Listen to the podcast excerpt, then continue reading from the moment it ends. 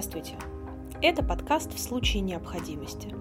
В новом выпуске мы побеседовали с Анастасией Макаровой, клиническим психологом и заведующей патопсихологической лабораторией клиники расстройств пищевого поведения, о том, как замотивировать человека с РПП признать проблему и приступить к лечению.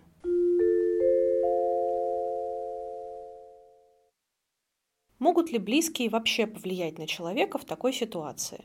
Не возникнет ли у него отторжение и неприятие? Он примет вообще такую помощь? Интересно то, что чем больше близкие переживают, чем больше они стараются что-то сделать, тем меньше мотивации у близкого к лечению, к выздоровлению и вообще каким-либо действиям. Почему вы до сих пор ничего не сделали для этого? Что вам мешает хоть что-то начать делать? Вы немедленно должны сделать это, иначе все будет очень плохо. Что вообще эта проблема говорит о вас как о человеке? Какие такие силы, неподвластные вашему контролю, участвуют в этом? Каким дальнейшим проблемам это вас приведет? Эти вопросы совершенно не сподвигают на изменения, эти вопросы вызывают чувство тревоги, стыда, неуверенности в возможности достижения, а, вообще неуверенности в себе, сомнений в себе, провоцируют самокритику и никаким образом не мотивируют на изменения. Когда задаются эти вопросы, вы чувствуете себя беспокойными, недовольными, злыми, тревожными, раздраженными, неуслышанными, непонятыми. И когда вы чувствуете себя так, вы чувствуете, как бы попадаете в угрозу, и тогда вам необходимо обороняться, поскольку как бы на вас нападают. А связано это, в принципе, с тем, что всем людям, всем вообще абсолютно присуще такое качество, как амбивалентность. Тогда, когда мы хотим что-то изменить в своем поведении, все мы так или иначе сталкиваемся с амбивалентностью. И тогда, когда люди с расстройством пищевого поведения задумываются об изменениях, или тогда, когда мы их мотивируем на изменения, они также сталкиваются с амбивалентностью. И, с одной стороны, они прекрасно понимают, что здоровье портится, что пора им заняться, что если так будет продолжаться, они потеряют то, то, то, то, и действительно нужно начать здорово питаться и восстанавливаться. Но, с другой стороны, другая часть, так называемое расстройство пищевого поведения, все время говорит о том, что ты поправилась, надо срочно на диету, а все будет плохо, у тебя ничего не получится, ты всего лишишься.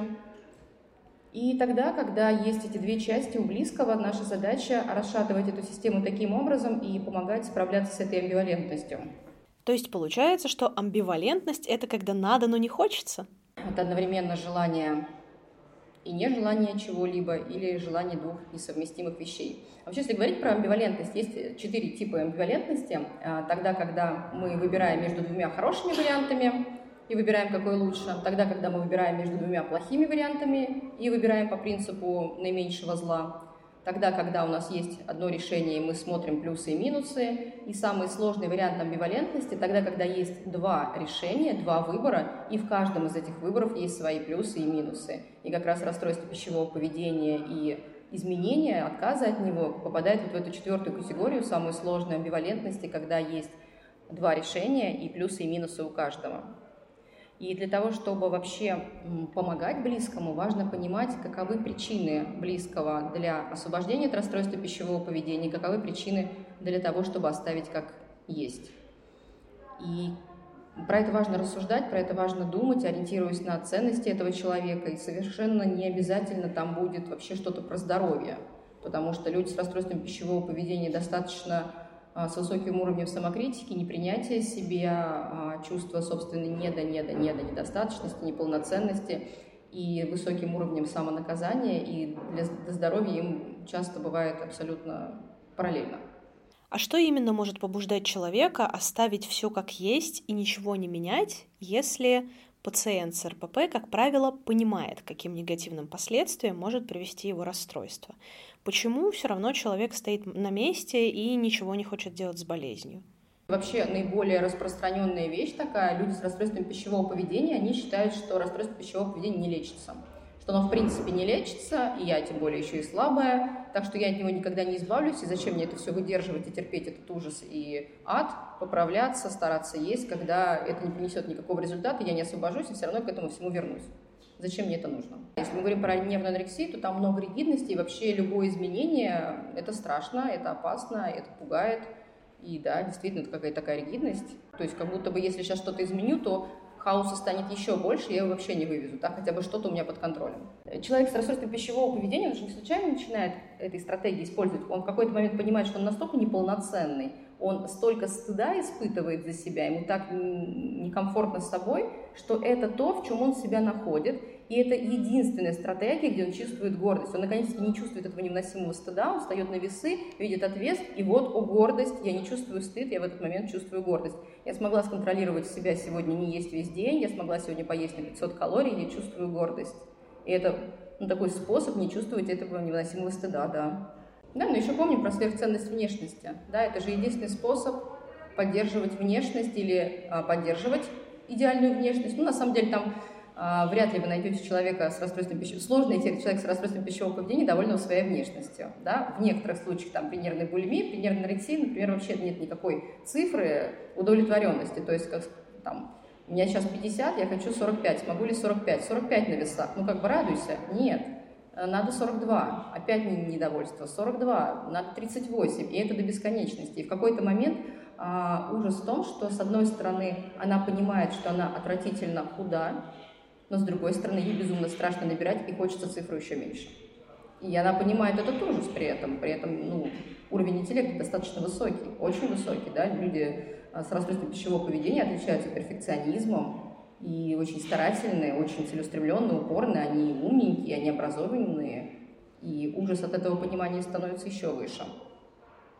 И множество других причин, да, да, те, которые уже связаны с личным опытом, это тоже важно понимать. А что может спровоцировать отказ от стратегии поведения, которая приводит человека к РПП и заставляет его долгое время оставаться в этом состоянии? Люди как бы устают, что весь день он посвящен тому, что есть, что не есть, как быть вечером, если вдруг мы пойдем после театра в кафе, а что же делать, а если в этом кафе не будет а, меню с колоражем, о боже, что делать, может быть, мне не ходить туда, и люди ну, устают быть постоянно в этой теме, изводят себя, устают от этой тревоги постоянной, устают от этого контроля постоянного, потому что они не могут делать иначе, они правда уже воют от этого. Тут на самом деле а, вот в причинах освобождения все-таки, как и в причинах оставить все как есть, надо искать через ценности конкретного человека, что для него важно. Для кого-то важна стажировка в Японии, для кого-то важны дети, для кого-то важно что-то еще. И важно опираться на это. А, ну, такие три составляющие вообще в такой мотивации на выздоровление, когда мы принимаем человека полностью с его ценностями, с его интересами, с его принципами, когда мы ему сопереживаем, Сопереживаем это значит, имеем мужество столкнуться с тем, что с ним происходит, и имеем намерение ему помочь. И побуждение, когда мы так или иначе а, побуждаем к изменениям. Из чего состоит преодоление расстройства пищевого поведения? Через какие стадии проходит такой пациент? Если, в принципе, говорить про изменения, про изменения с точки зрения отказа от расстройства пищевого поведения, выздоровления от расстройства пищевого поведения, то оно имеет такие пять стадий. Первая стадия – это отсутствие осознания проблемы, вторая – размышление, потом принятие решения, действия и уже работа с рецидивами, поддержка.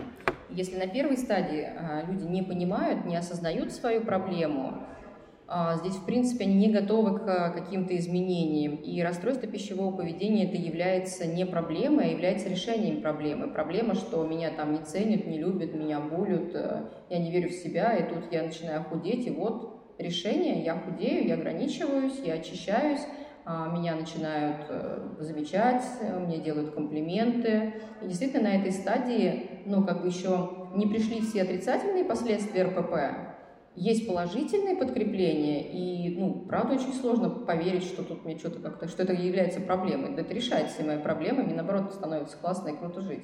Наконец-таки живу. А вторая стадия размышлений, тут э, уже фокус на изменении, но тут еще пока нет готовности, тут как бы, да, есть плюсы, да, есть выгоды расстройства пищевого поведения, но есть и минусы, здесь такое вот взвешивание. А третья стадия принятия решений, когда уже, ну, вот такая решение как бы принимается, буду меняться, и такая подготовка к изменениям, разработка плана. А четвертое – это уже само действие изменения поведения, и пятое – это сохранение достигнутых результатов и работа с рецидивами, с откатами.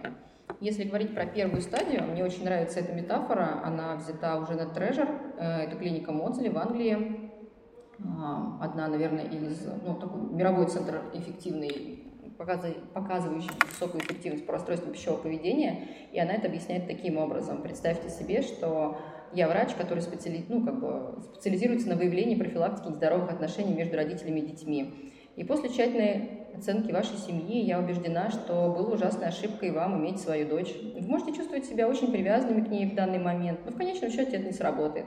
Какое бы удовольствие вы не думали, что получаете из этих отношений, любой объективный наблюдатель может увидеть, что вы многое теряете. Вы устали, вы измотаны, вам не хватает энергии для многих видов деятельности, которых э, вы получали бы удовольствие. Вы проводите меньше времени со своими друзьями. Иногда ваша работа страдает из-за этой дочери. Вы настолько озабочены этим ребенком, что не можете реально оценить, как она на самом деле повлияла на вашу жизнь. Поэтому решила забрать вашу дочь. Я могу оценить, что вы сейчас злитесь на меня и, возможно, не верите, а, что это мое право вмешиваться. Но в конце концов вы поймете, что я действую в ваших интересах. Когда ваш ребенок уйдет, вы сможете вернуться к жизни, которой вы жили до сих пор, как стали родителями. Какое право вообще я имею право забирать, да? И примерно это чувствуют люди с расстройством пищевого поведения на первой стадии, когда мы говорим, давай сюда расстройство пищевого поведения. Потому что на этой стадии это действительно как спасательный круг. Когда человек не умеет плавать, и он зацепился за спасательный круг, а мы у него забираем спасательный круг.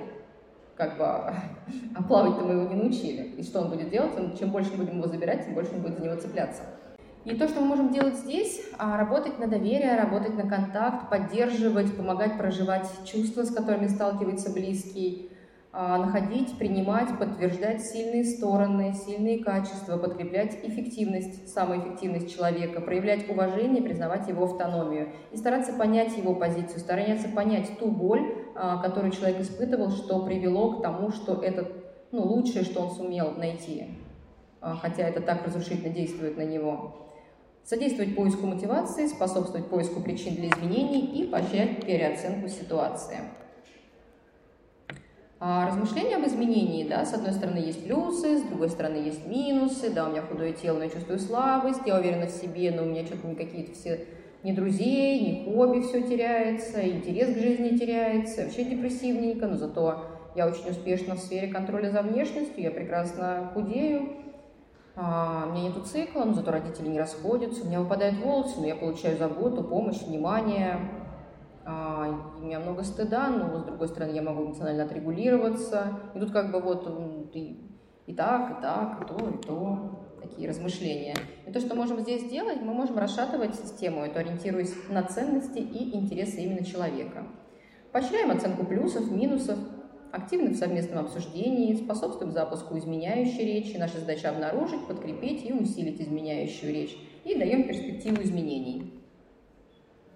А следующая стадия – принятия решений. И здесь, да, вот, ну, либо метафора с спасательным кругом, когда а, прежде чем отобрать спасательный круг у человека, тонущего в море, нужно сначала научить его плавать или дать ему какую-то альтернативу.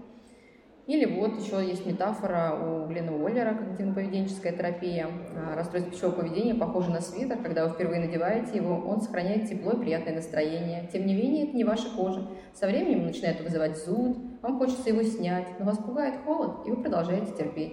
Со временем зуд становится все труднее терпеть, он становится все сильнее. Это становится неудобным, ну, хотя и согревает вас. Вы начинаете думать, что могут быть лучшие способы сохранить себя в тепле. Если вы решили, что пришло время снять свитер, важно сначала изучить другие способы, которыми вы могли бы согреться.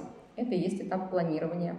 Однако, когда вы решите снять его, какое-то время придется терпеть холод, пока вы не найдете другие способы согреться. Это сложно в краткосрочной перспективе, но в долгосрочной перспективе позволит вам согреться без зуда.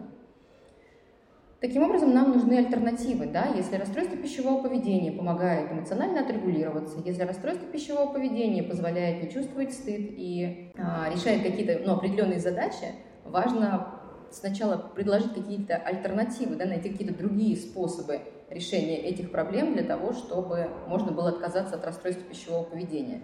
А иначе это все бессмысленно. Ну и на этой стадии принятия решений, что мы можем делать? Ну, мы так или иначе работаем с теми проблемами, которые ну, решаются расстройством пищевого поведения.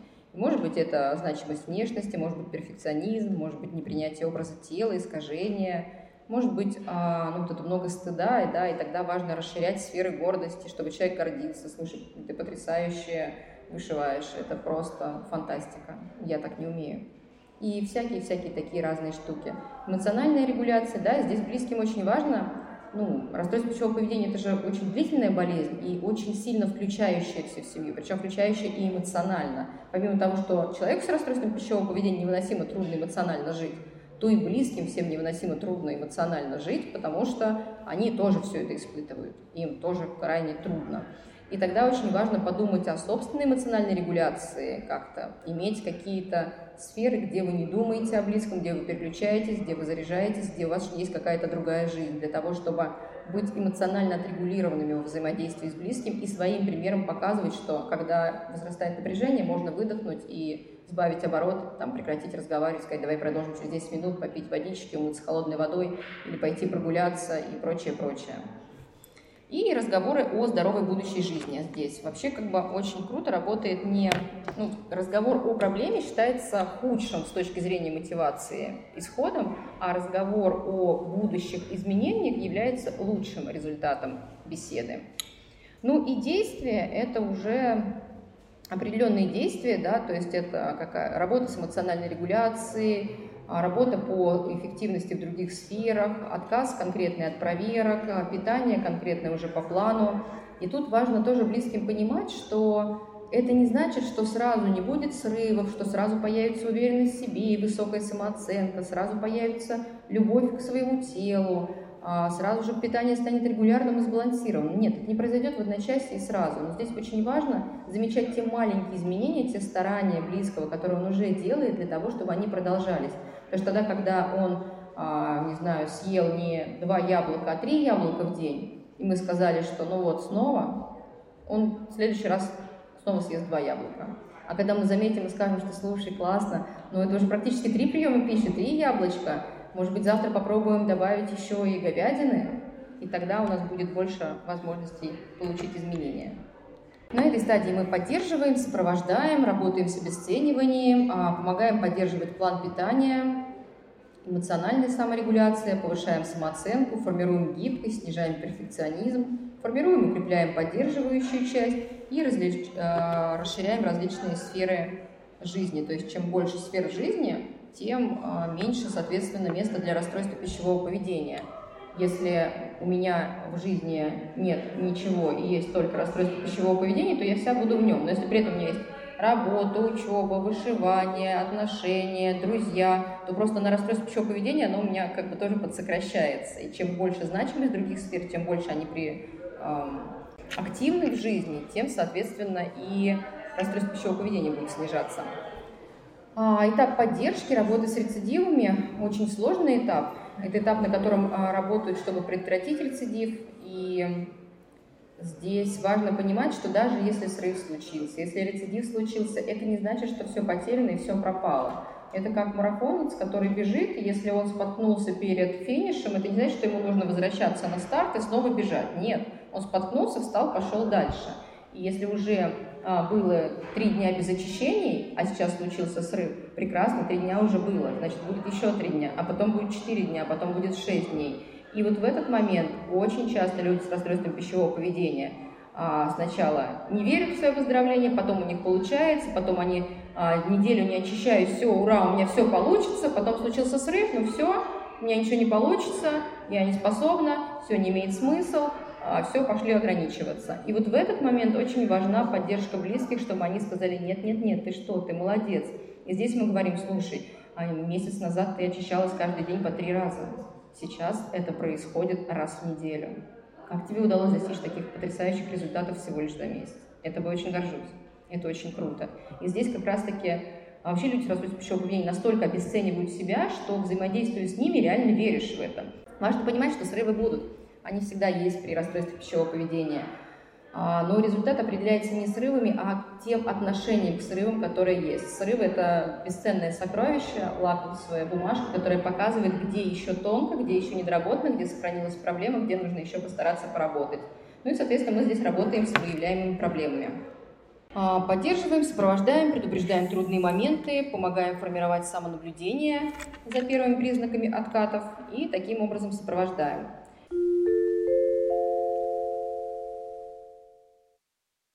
Инструкция.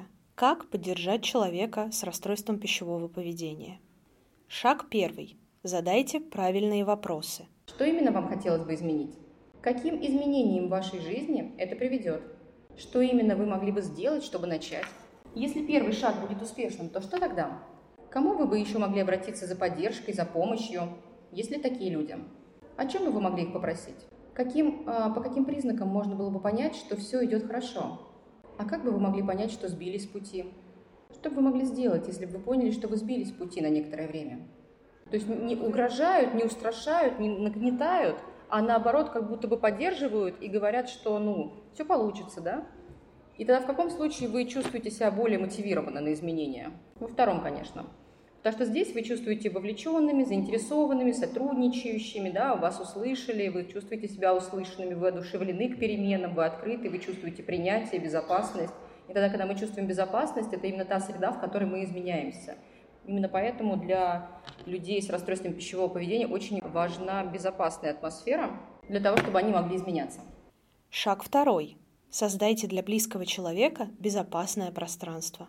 Нам порой кажется, что люди с расстройством пищевого поведения, как только узнают, что у них может остановиться ночью сердце от брадикардии, потому что э, в ситуации выраженного очищения или выраженного голодания частота сердечных сокращений замедляется, а, как известно, ночью оно еще больше замедляется, да, и частые в случае расстройства пищевого поведения остановки ночные именно сердца.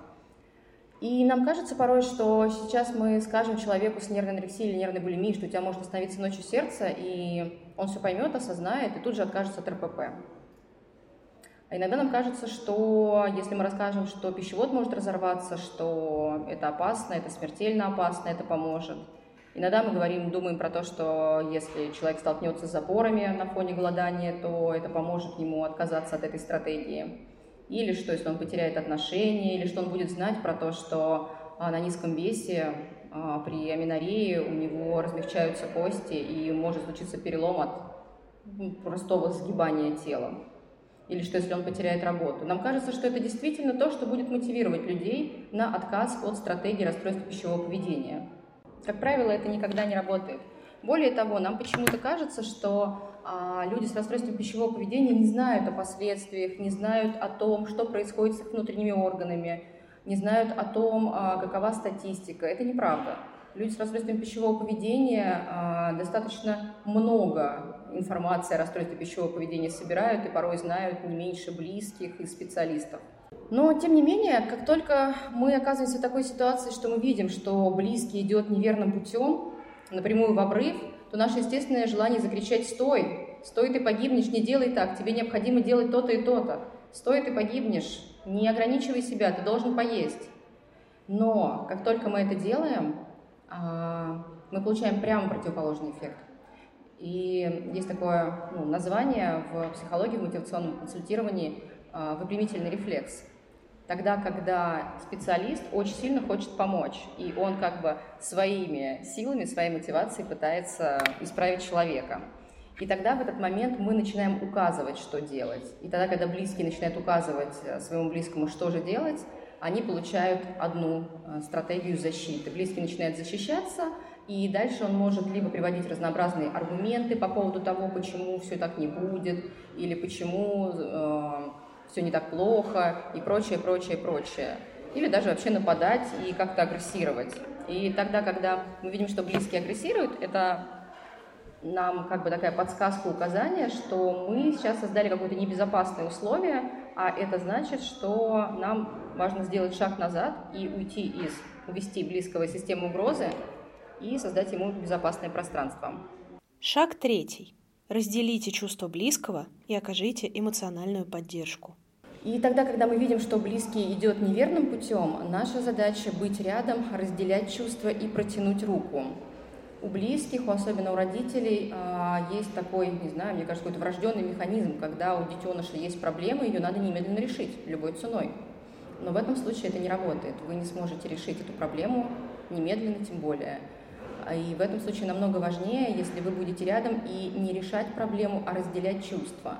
Тогда, когда у человека с расстройством пищевого поведения очень большой, очень тяжелые, сильные, трудновыносимые чувства, это такая большая ноша. И тогда, когда вы рядом с ним готовы не решать его проблемы, а поговорить про его грусть, проговорить про его самоненависть, проговорить про его отчаяние, неверие в себе и разделить с ним, побыть в этом, это будет намного эффективнее. И тогда, когда он а, прочувствует это, отгрустит, то тогда у него уже будет а, больше ресурса на то, чтобы двигаться вперед. Если вообще говорить про эффективные стратегии а, взаимодействия с близким, то, наверное, это такие глаголы, как поддерживать, позволять, быть отзывчивым, быть с, быть рядом, постигать, идти вместе, схватывать, верить, слушать, наблюдать, разрешать, следовать, оставаться с, быть верным, принимать, проявлять интерес, понимать, ценить, быть безоценочным. И самое ужасное даже порой быть э, принимающим в том, что близкий, возможно, не готов отказываться от РПП. Быть рядом и принимать эту позицию. Шаг четвертый. Будьте внимательны к тому, как человек судит о себе и о своей проблеме. А, задача близких – безумно сложная задача, но безумно эффективная, если у вас это получится делать. А, каждый раз в речи близкого с расстройством пищевого поведения выискивать сохраняющие и изменяющие высказывания. В речи близкого всегда вы услышите те высказывания, которые говорят о сохранении расстройства пищевого поведения. Без расстройства пищевого поведения я в себя не верю, например. И всегда есть изменяющие высказывания, например, я так больше не могу. И ваша задача всегда а, связать это и вернуть этими же словами. Сначала главное сказать сохраняющиеся высказывания, а потом сказать изменяющие высказывания. А, с одной стороны, для тебя невыносимо страшно набрать вес, и ты в себя не веришь, если ты будешь в другом весе. С другой стороны, ты понимаешь, что ты так больше не можешь. И именно в этот момент, когда вы связываете вот из речи два вот этих вот противоположных высказывания и высказывать. Вы не предъявляете, вы не задаете вопрос, вы просто это говорите как рефлексирующую такую фразу, просто подытоживая. В этот момент у человека с расстройством пищевого поведения запускается внутренняя саморефлексия, когда он начинает задумываться, что да, с одной стороны так, с другой стороны так. И то есть я, получается, как бы борюсь сам с собой, и это не даст никакого эффекта. И человек начинает рефлексировать. Бесполезно за человека рефлексировать, бесполезно человеку разжевать и сказать, что это вредно, это плохо, то-то, то-то, то-то. Он сам это знает. Наша задача а, просто это подсвечивать и чуть-чуть подвигать. И именно из речи близкого вычленить эту сохраняющую, изменяющую речь, облачить ее в одну фразу и сказать ее. И тогда это будет эффективно, это будет запускать саморефлексию. Потому что, в принципе, по сути, у человека с расстройством пищевого поведения в голове постоянно происходит, ну, не знаю, не собрание, а какой-то митинг, я не знаю, противоположных сторон. И с одной стороны, там, она может думать, пора подумать об учебе, но без худого тела никогда не смогу быть уверенной. А, снова разжиреть до 80, ну уж нет. Ну, вообще, действительно, надо с этим кончать. Да, я фиксирована на теле, срывы, очищение – но мне зато подходит любая одежда. И это постоянные вот эти вот колебания в голове человека. И их так много, и этих мыслей так много, что в них, правда, хаос и путаница. И тогда, когда вы подытоживаете, вычленяете, вы помогаете разобраться в этом хаосе.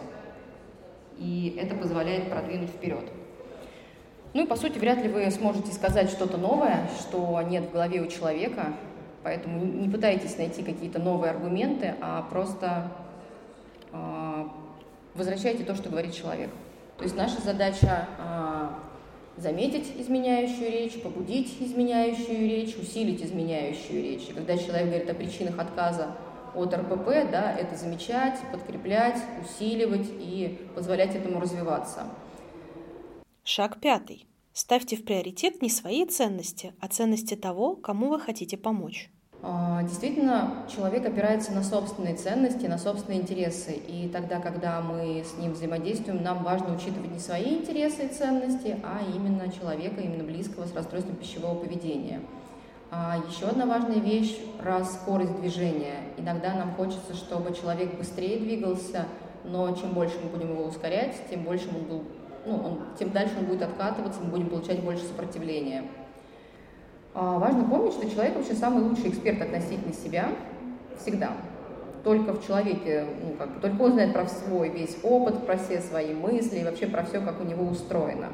И тогда, когда мы пытаемся быть в экспертной позиции относительно другого человека, это неэффективно, да? И нам намного эффективнее быть с ним в исследовательской позиции. А как это у тебя? А расскажи мне подробнее. А что именно ты имеешь в виду, когда?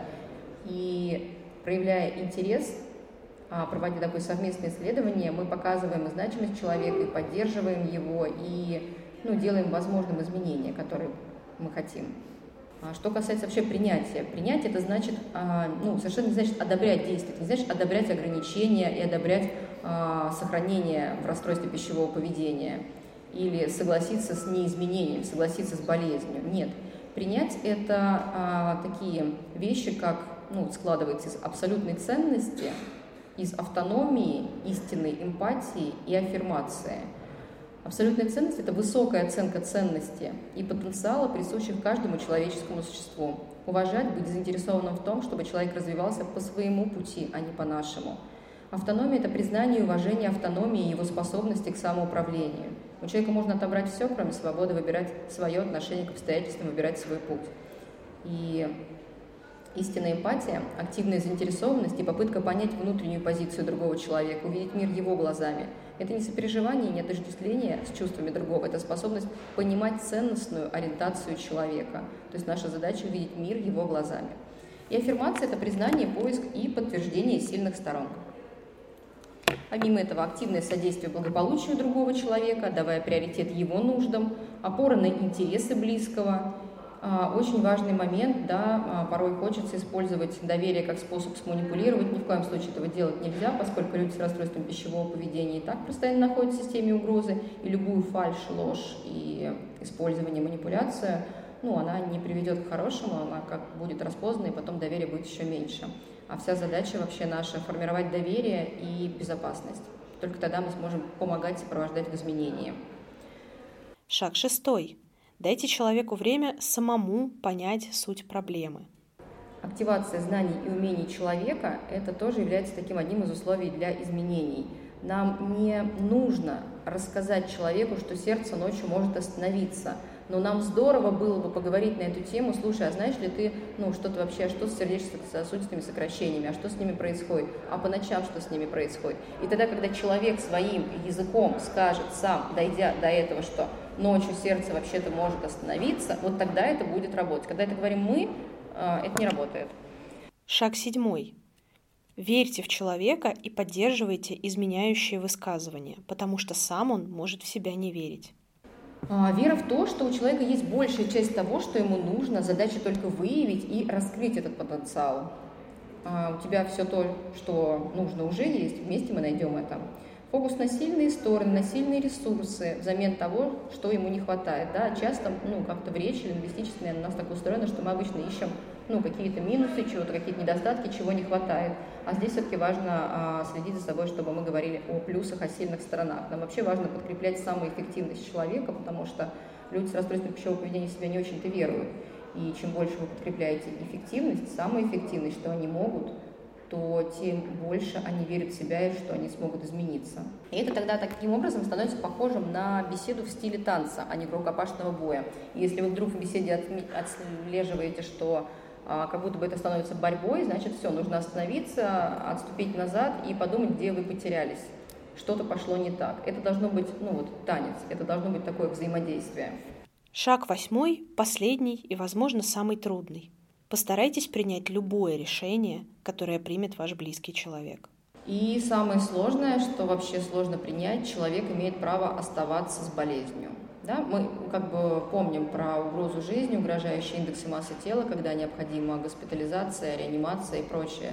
Но при этом тогда, когда э, мы в принципе говорим про выздоровление отказ от расстройства пищевого поведения, вот эта вот идея про то, что человек имеет право э, решать за себя, она действительно потрясающим образом ну, помогает. Я когда эту идею сумела как-то в своей голове принять, мне прям стало очень легко работать, и я прям стала понимать, что если раньше я как будто бы каждая сессия для меня была борьба, я прям боролась с пациентами, с клиентами за то, что прям боролась с ними, с их РПП, и редко выигрывала. Но тогда, когда я поняла и приняла эту идею как бы внутрь себя, что на самом деле у него есть право болеть, и раз он делает этот выбор, значит, это лучший для него выбор сейчас, и он пока что не может иначе. И скорее моя задача согласиться с этим и понять, почему же он не может сейчас иначе, и помочь ему изменить что-то в своей жизни так, чтобы он а, имел возможность отказаться от расстройства пищевого поведения. И тогда это стали возможны изменения. Мы записали этот эпизод на фестивале психологического просвещения «Псифест», который проходил в Благосфере с 20 по 22 мая 2022 года. Подкаст создан с использованием средств гранта победителя конкурса по приглашению «Школа филантропии» благотворительной программы «Эффективная филантропия» благотворительного фонда Владимира Потанина.